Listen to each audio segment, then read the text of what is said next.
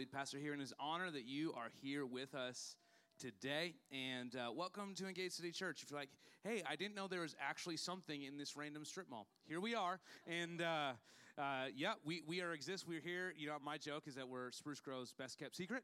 And because uh, people drive by, there's like, no way you could fit that many bodies in there. I'm like, it's irresponsible. It's not a smart thing to do, but we just jam them in here. And uh, so, hey, thanks for coming and sitting close and getting sweaty and all those good things in church. Thank you for praying as I was away last week, as, as Becca mentioned. Yes, this is, I think this number nine this week. And, but you know what? We saved the best for last, right? Save the best for last. And uh, also, we had a worship team um, out at Stony Plain at Lighthouse Church this morning. So those guys were out there crushing it this morning. And uh, so thank you for all of your prayers and your thoughts. Why don't we read the Bible? Because that's what we're here for. Anyways, we're continuing the Summer of Hope with Matthew chapter 18, verse 21. If you're ready, say, I'm ready. Wow, okay. Then Peter came to him and asked, Lord, how often should I forgive someone who sins against me? Like you're thinking, seven times? No, not seven times, Jesus replied. He's like, Yes, not seven times. I can do it like four times, maybe three times, and maybe one time. I'll just forgive him. Jesus like, No, no, not seven times, 70 times seven. And Peter's like, Man, I got a grade six education. What is that number exactly, Lord? And he's like, To infinity and beyond. There is no like set number here. He's like, I'm, I'm, I picked a number beyond your calculation abilities for a reason. Jesus has called us to live a life of forgiveness, to forgive in the same way that he forgave us. And in, reality, this is a continuation of a message that oh, I started a couple weeks ago. Last week we had Pastor Jeremy preach an incredible message. Uh, uh, two weeks ago we started this conversation about forgiveness. And now what's interesting uh, in my life about forgiveness is every single time I get up to speak a message about forgiveness, somebody shows up that week in my life that I have in the past needed to forgive. And they don't just show up once. Uh, they just keep coming. Like it's one person, and this time it's just like they just kept coming. I would just see him at the park, see him at the store, see him everywhere, and I'm like, hey, God bless you, brother. Uh, the Lord is teaching me something because the truth is, when we start talking about these issues and the matters of the heart, you have to, you know, walk what you're talking. And this area in specific is something that is actually crippling to us, to our futures, and to our destinies because what happens is we allow that unforgiveness that lives inside of us to actually control or dictate or direct our lives. We do this because, you know, we see, uh, so this is Keith sitting right here in the middle. Keith, just why don't you stand up for everyone can see you? Actually, why don't you come to the forward, Keith? Keith, come forward. Keith, come forward. Keith, Keith, Keith, Keith, Keith. I don't know why we're chanting, but we are. Welcome, welcome to church. This is his first time. Just kidding first time, no pressure. Uh, so let's say that this here is my friend Keith, and we've had a bit of an issue, and it all revolves around his beard. He's got a beautiful, luscious, well maintained beard, and mine like cuts out like halfway to there. And so, like, I, I see his beard, I understand his beard, I revere the beard, and because uh, the, I cannot do it, I hold a deep grudge against Keith because Keith's beard is a reminder of all my inadequacies. And so I harbor unforgiveness in my heart to Keith because of Keith's beard. He also told me that I would never grow a beard as nice as his. And so that cut me deep. And so I was like, all right, Keith, if that's even your name.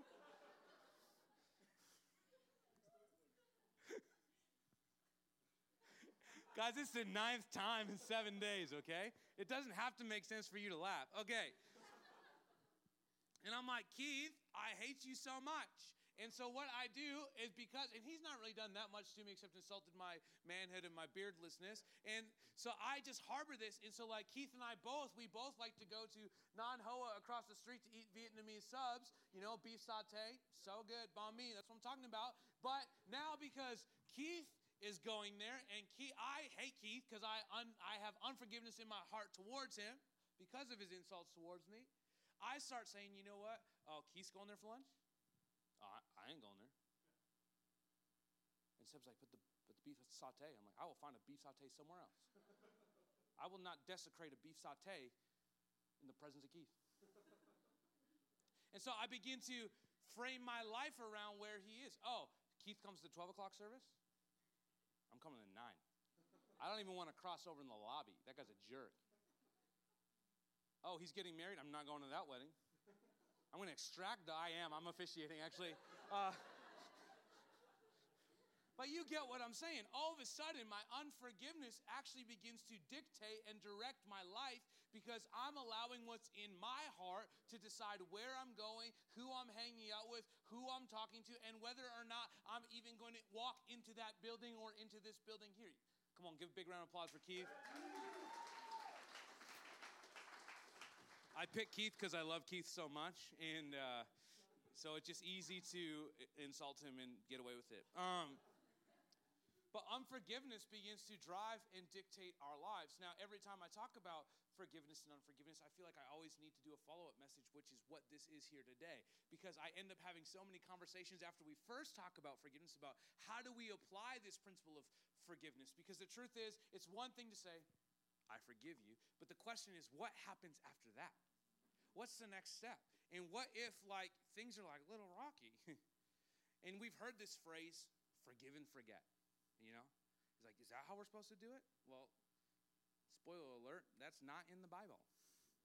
Forgive and forget is not in the Bible. So, though you might have read that in a reader's digest and your mom told you it's a great way to live your life, uh, that's wrong.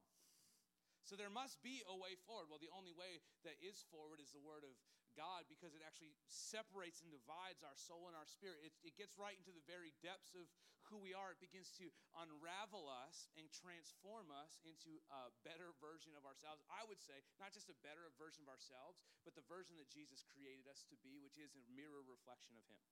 So let's just jump into the Bible. Uh, Colossians chapter 3. Man, Chris is on it. We're already there. Make allowance for each other's faults Maybe we should just stop right there. That's the whole, that's the whole message.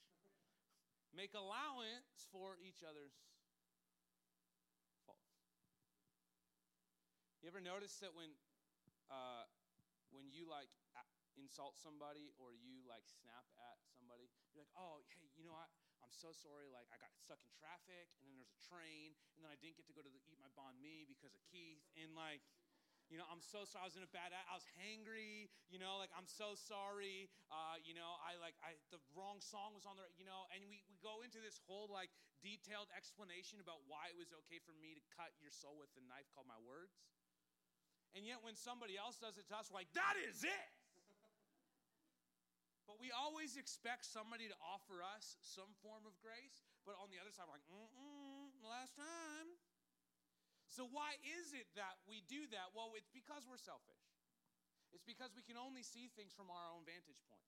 And yet Jesus says, listen, this is a family. This is a community. This is like, this is us coming together. We're, we're not just coming to church just to hang out and sit in sweaty rows and chairs.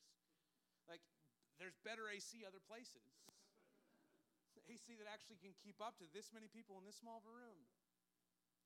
We come here because God calls us to not just live in isolation, not to live alone. He calls us to live in the midst of a family, to live in the midst of community, to live connected to one another. And if we're going to live connected to one another, then we need to make allowance for each other's faults.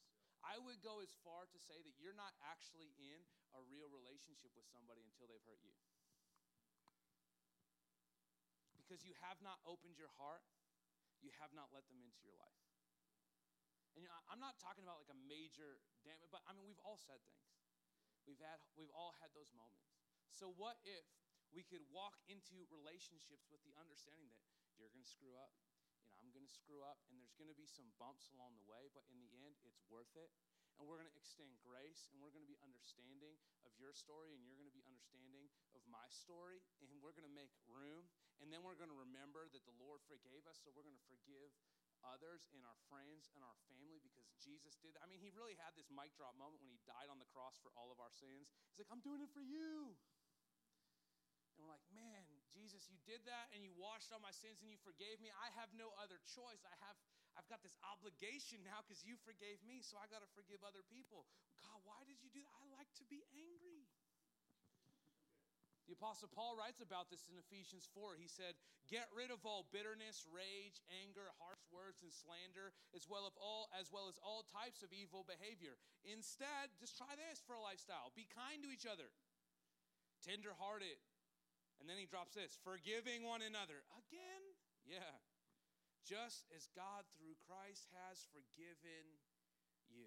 Get rid of all bitterness, rage, anger, harsh words, and slander. The unfortunate uh, situation is that actually what happens for a lot of us is that we use that anger, we use those insults, we use those things that we picked up along the way. We use that moment in, in second grade. I don't know how old you are in second grade when your teacher told you that you couldn't sit still long enough, so you weren't going to amount to anything and you weren't going to be anything and you, you, you know, you weren't doing it the right way. And you're like, well, I don't know if that happens now. It happens, and it's okay that it happens because we're just going to forgive that person even though they're a terrible human being. And Jesus forgave them and we're forgiving them. But here's the thing those things resonate in people's hearts and their minds and they get stuck in there. And then we, we start using that little anger.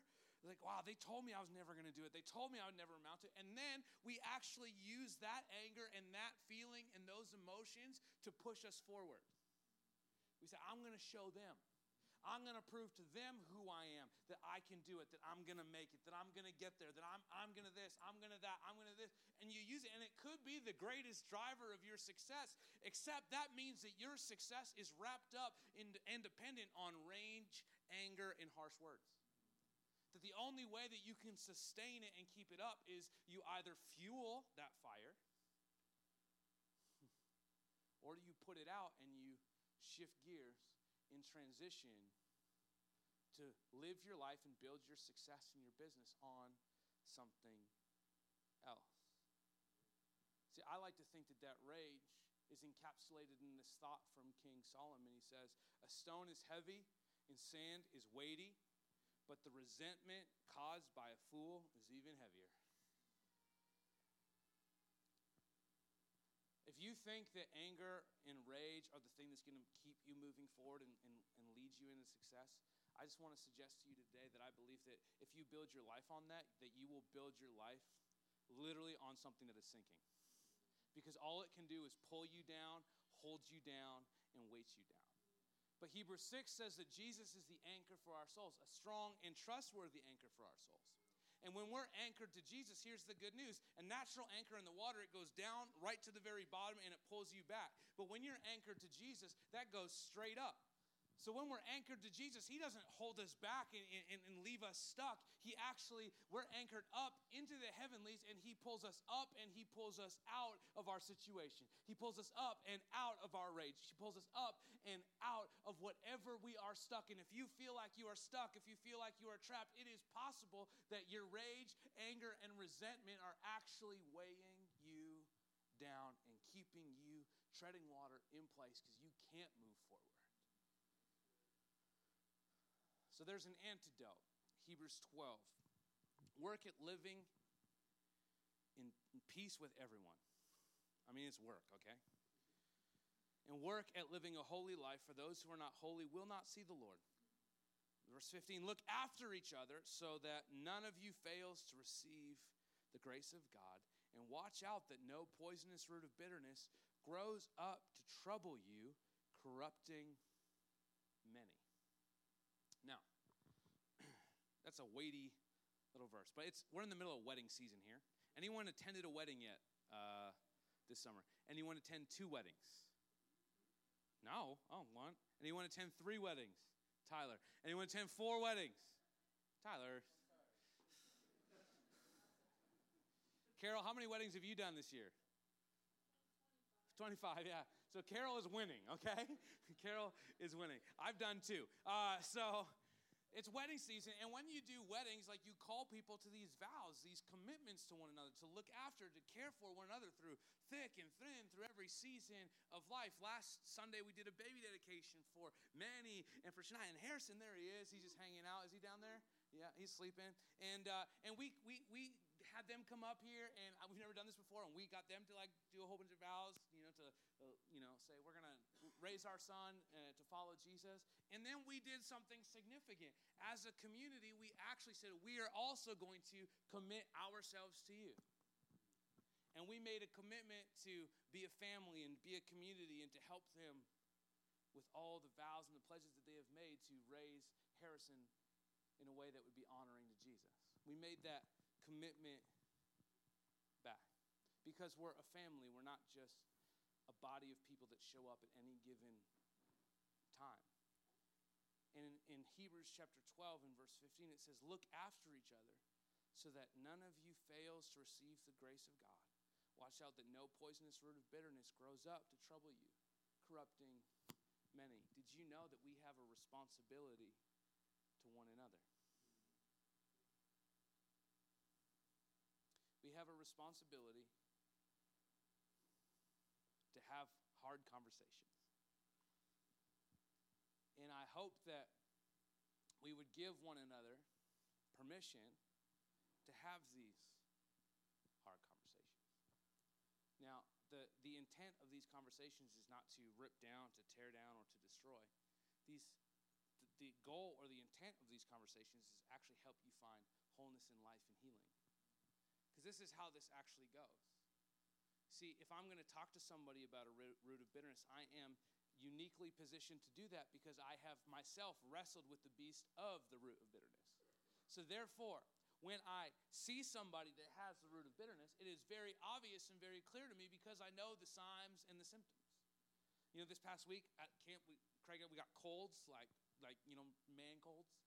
And I'm pretty sure, you know, you, you see the symptoms. And when somebody's sick and getting on an airplane and their eyes are red and the, the snot is oh, fluorescent, and you're just like, the, the people, you come on and they're like, oh, dear Jesus, please do not let that person sit beside me. Please do not let that person sit beside me. You can see that in their eyes because people know the symptoms of being sick. It's the same prayer that they pray when somebody with a baby comes on the airplane. They're like, oh, God, please, no, not me. And then every time you pray that, they get sat right beside you. The Lord is teaching you a lesson in humility and patience. And uh, but you know the signs, you know the symptoms. So when I know the signs and the symptoms of bitterness, then it is incumbent on me. It is my responsibility out of love for you to speak into that area in your life. Now, here's the hard part, and we use this scripture called, you know, you need to speak the truth in love, and that's that's a biblical concept. But we use that idea to speak our truth into somebody else's life, not out of love, but out of ego, so we could hear our truth resounding in them. It's not our job to come beat people up with truth. It's our job to speak the truth in love, which means our ultimate motive is to see them whole and healed and set free, not to rip them a new one. So when we have these conversations, it's not to tear them down, it is to build people. The Spirit of God leads us into all truth. So you can be led by the Spirit and have a conversation, making allowance for somebody else's faults, making some room for all those things, and have a conversation that is serious. But can I tell you that when you when you step out and you do have those conversations, you're not just saving one. You're saving everybody in that person's sphere, sphere of influence. Have you ever been to a party that's just like going off? It's amazing. Everyone's having a great time. And then that one person comes in and you're having a great conversation and they're like, Yeah, so uh, I lost my job this week. And you're like, Okay, oh man, sorry. I'm really sorry to hear that. Man, can I get you some nachos? No, like I'm lactose intolerant. Well, that's, a, that's a double tough go, man. It's like, I'm also gluten free. Wow. Oh, can I get you anything else? No, I'm on keto. And I'm not like knocking the diet. They're just like, everything like I can't eat that, I can't do that. My life is the worst. Did you know that I'm like I just have a terrible life and my life is the worst? And you're like, "Hey man, that's so bad. Like that sucks. Like, hey, how can we help you?" Like, "You can't." Oh, okay. And you're like, "Hey man, did you guys go see that movie last week?" "Yeah, it was the worst." That person just like bring it to Debbie Downer. It's just like bringing the party down. The truth is, if we do not deal with this root of bitterness, it causes an epidemic because it begins to corrupt everybody around them. Because if you carry that in your spirit and in your heart, you can't help but share it and spread it when you get close. You're like, oh man, you know who's the worst? That person. You're like, I'm not, man, I'm not even a negative person. Why am I thinking this way? because it's something spiritual. You know, behind every natural struggle, there is like something spiritual going on.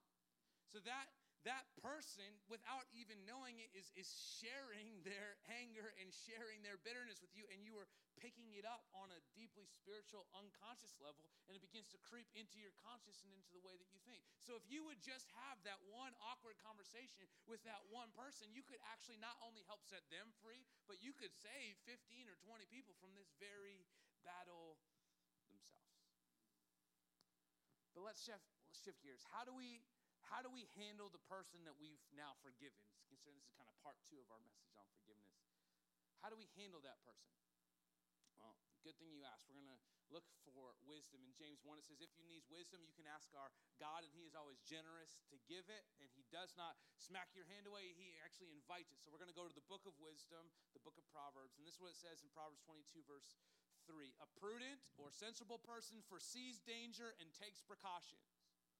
The simpleton, which is, it's in, it's in the Bible, which means foolish and naive, goes blindly on and suffers the consequences. So, how do I handle that person that I've forgiven? We don't just forgive and forget, but we are honest and we are open about the situation. We understand the pain that they have caused us. We understand that just because they have been forgiven does not mean that the trust has been restored. You know, sometimes we're like, well, I, but like forgiven, then I've, I, like I've set them free. No, you're setting yourself free. When you forgive somebody, that's that's on you. That's what's going on in your heart and in your mind. So when you forgive somebody, they're occupying space in your heart and in your mind. And you're taking that thoughts and those energies and all those things and you're actually just giving it to Jesus and taking it off your plate. You're setting you free by giving it to the only one who can grant you freedom, Jesus. You're setting you free. That doesn't change them. That just changes you. And you could even say it to their face, like, I forgive you. And they're like, great. I'm a terrible person. And you're like, I am agreeing with that, but I'm speaking the truth in love, and you have some areas of improvement. But if somebody has come and broken your trust, violated your relationship, the Bible says a prudent or sensible person foresees the danger and takes precautions. It is okay for you to take precautions. It is okay for you to understand that there's now a process for us to restore this relationship. That, you, that just because I've forgiven you, it doesn't mean that all the trust comes back. It means that it's okay to have steps that we're moving on a journey forward, moving towards reconciliation, moving towards coming back together. We take precautions. Now, I need to give you a precaution for your precaution, and that is human nature is that we go all in.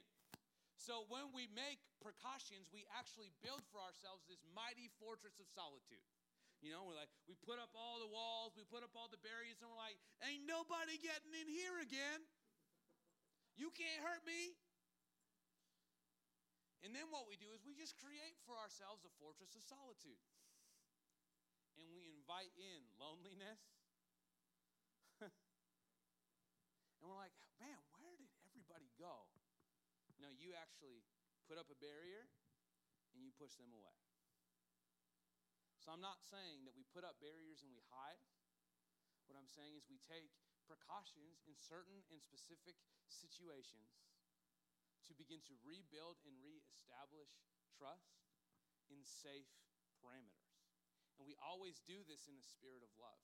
And it's a spirit understanding that Jesus wants to do something in them as much as he wants to do something in you.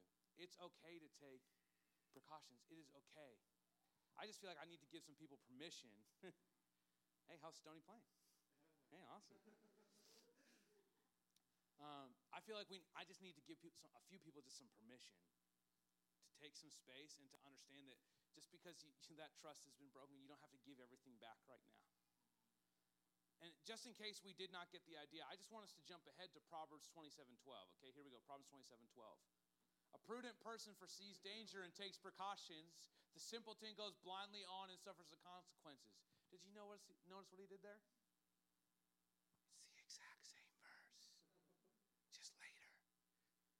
because we don't get it all the time on the first try. We don't always get it. We're simpletons, which is why it says simpletons. He's like, hey, simpletons.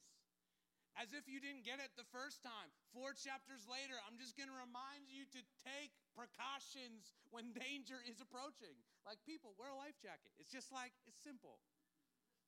we take precautions as if that was not enough.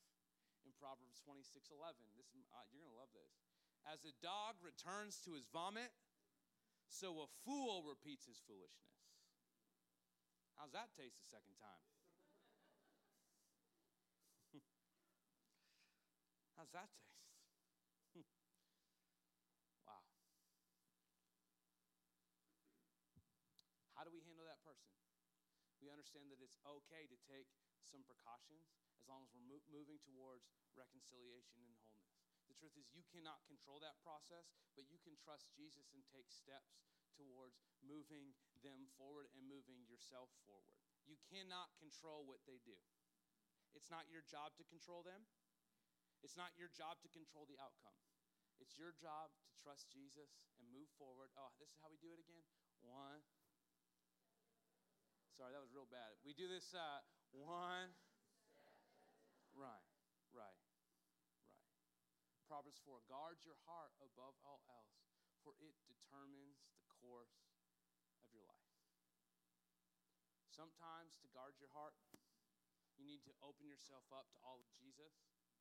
And sometimes to guard your heart, you need to take some spirit led precautions to protect yourself and your family so that God can do his thing in the midst of a desperate situation.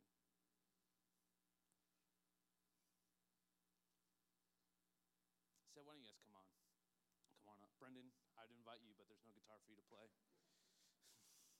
you can play keys, I guess. I had I had some other things, but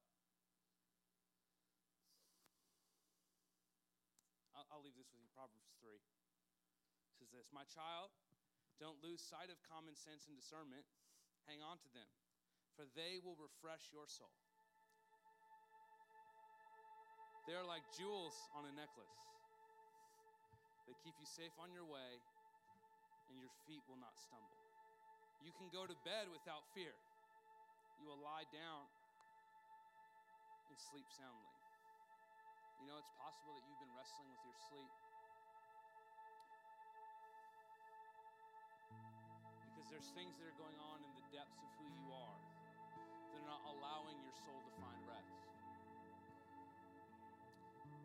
Part of that is that we try and figure out our own answers and solutions to our own problems instead of just giving it to Jesus and following his lead. part of it is that we haven't taken the right precautions. We keep allowing these people and these voices to tear us down and rip us apart, and we deal with the fallout of it as our heads hit the pillow. And I believe that today, specifically, I, you know, I feel it strongly for this service, that God wants to restore to you your sleep, some rest You don't have to wrestle and fight and struggle every night to find rest. God wants to give you rest and He wants to give you peace and He wants to remind you that wisdom, common sense, and discernment are going to refresh your soul. That you have the and, and for your future, that God's given that to you. We trust Jesus. We ask Him for a plan. We ask Him for a strategy. Lord, we ask Him for the right precaution at the right time with the right people. This isn't one size fits all. This is relationship by relationship by relationship by relationship. Like you just don't meet somebody and hand them your debit card and say, hey, we're friends now. Here, I trust you. Here's my PIN number, right? So why do we do that with our heart? Right? Especially if that person known to steal from you time after time after time after time. So why do we do it with our heart? It's okay to use wisdom discernment and discretion to trust in the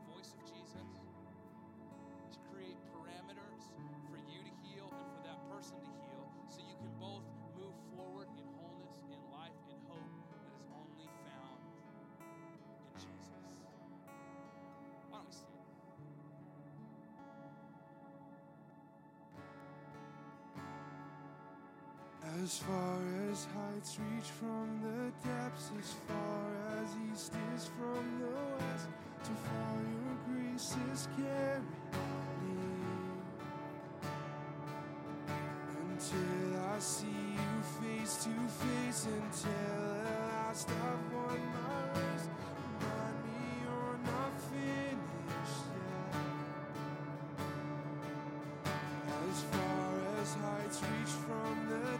as far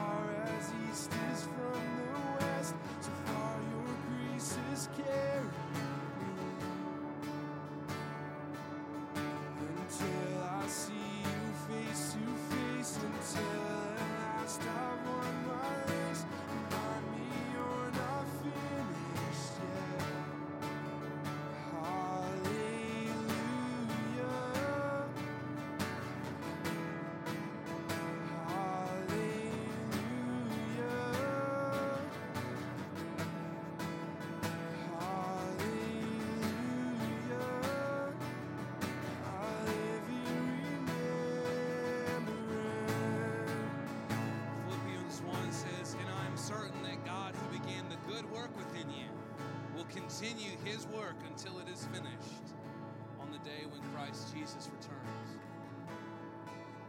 That he's not finished with you yet. The process is not over. It's not over until Jesus comes back. Those things that he started, those relationships that seem broken and scattered right now, they that's not how they have to remain. When we invite Jesus into the center of our hearts, into the center of our lives, into the center of our relationships, he starts putting the broken pieces back together. He does it in his season, in his time. Ecclesiastes 3:11. I say this all the time. Everything will be made beautiful in his time. In his time. Why don't you bow your heads and close your eyes all across this place? I believe even as I was speaking, there's people or situations or circumstances that began to come to your heart and your mind. For some of us, it was as if they were just like flashing beacons that you couldn't get away from them. You're like, why does this keep coming back into my head? This is just like, what is this?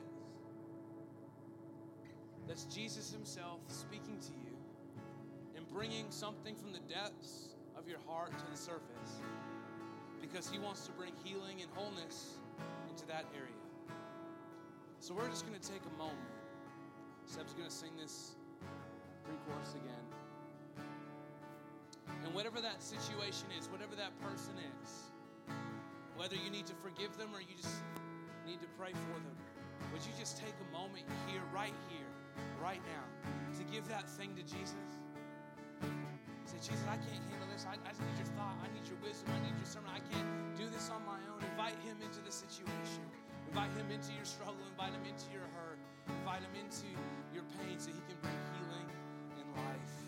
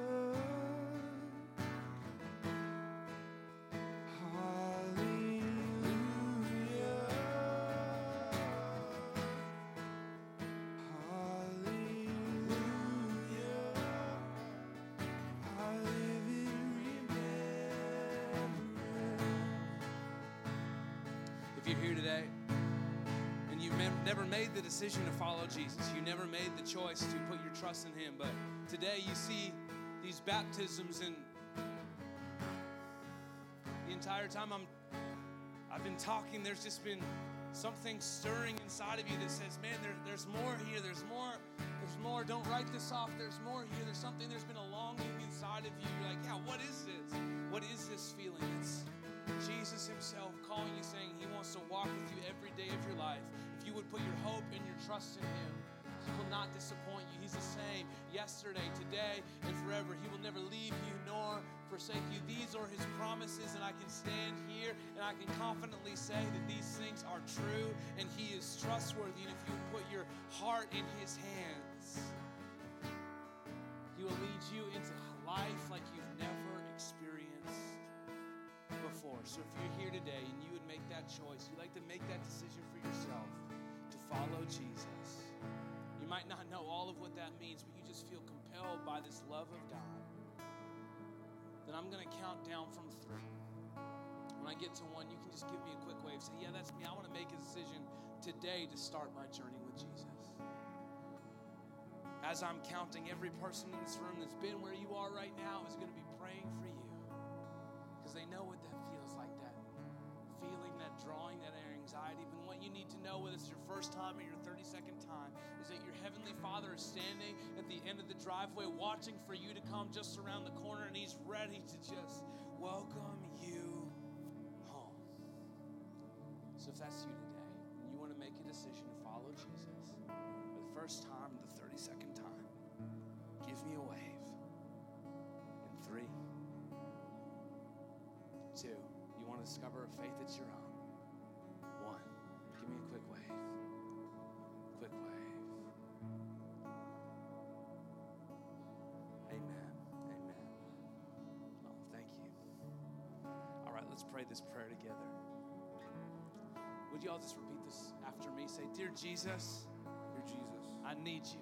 I need you. I need you. I need you. I need you. I need you. Right now, Right now, Jesus, I invite you into my life I invite you into my life. and I give you everything I give you everything. My wins, My wins, my losses, my losses, my sins, my sins, my successes. successes, It's all yours. all yours. Jesus, Jesus, from this moment on, this moment on, I choose you. choose you. I'm following you I'm following you all the days of my life. all the days of my life. Lead me forward. Lead me forward. I give you my trust My trust, and my confidence. confidence. Thank you, Jesus. Thank you, Jesus. And everybody said, Amen. Come on, give a big round of applause for those who prayed that prayer for the first time. All right, guys, our For Monday for this week is actually from a couple uh, weeks ago, from the sermon a couple weeks ago. Um, sometimes these really difficult relational situations and situations of unforgiveness are stressful and they're anxiety inducing and they cause us to worry. And a couple weeks ago, Pastor Brett reminded us that those thoughts of worry and anxiety are just a reminder to pray. So this week, when you experience those, um, let them be not a stressor, but a reminder that you can lift that situation up to God. Um, yeah, if you guys would like to give today, we've got a couple different ways. Um, there is cash, credit, and debit in the lobby. Um, as well, we also use the Tithely app, which is electronic. It's an app, um, and it's pretty easy to use, so you can use that as well. Um, other than that, we'll see you next week at 10:30 and 12. No 9 a.m. service. Have a great week.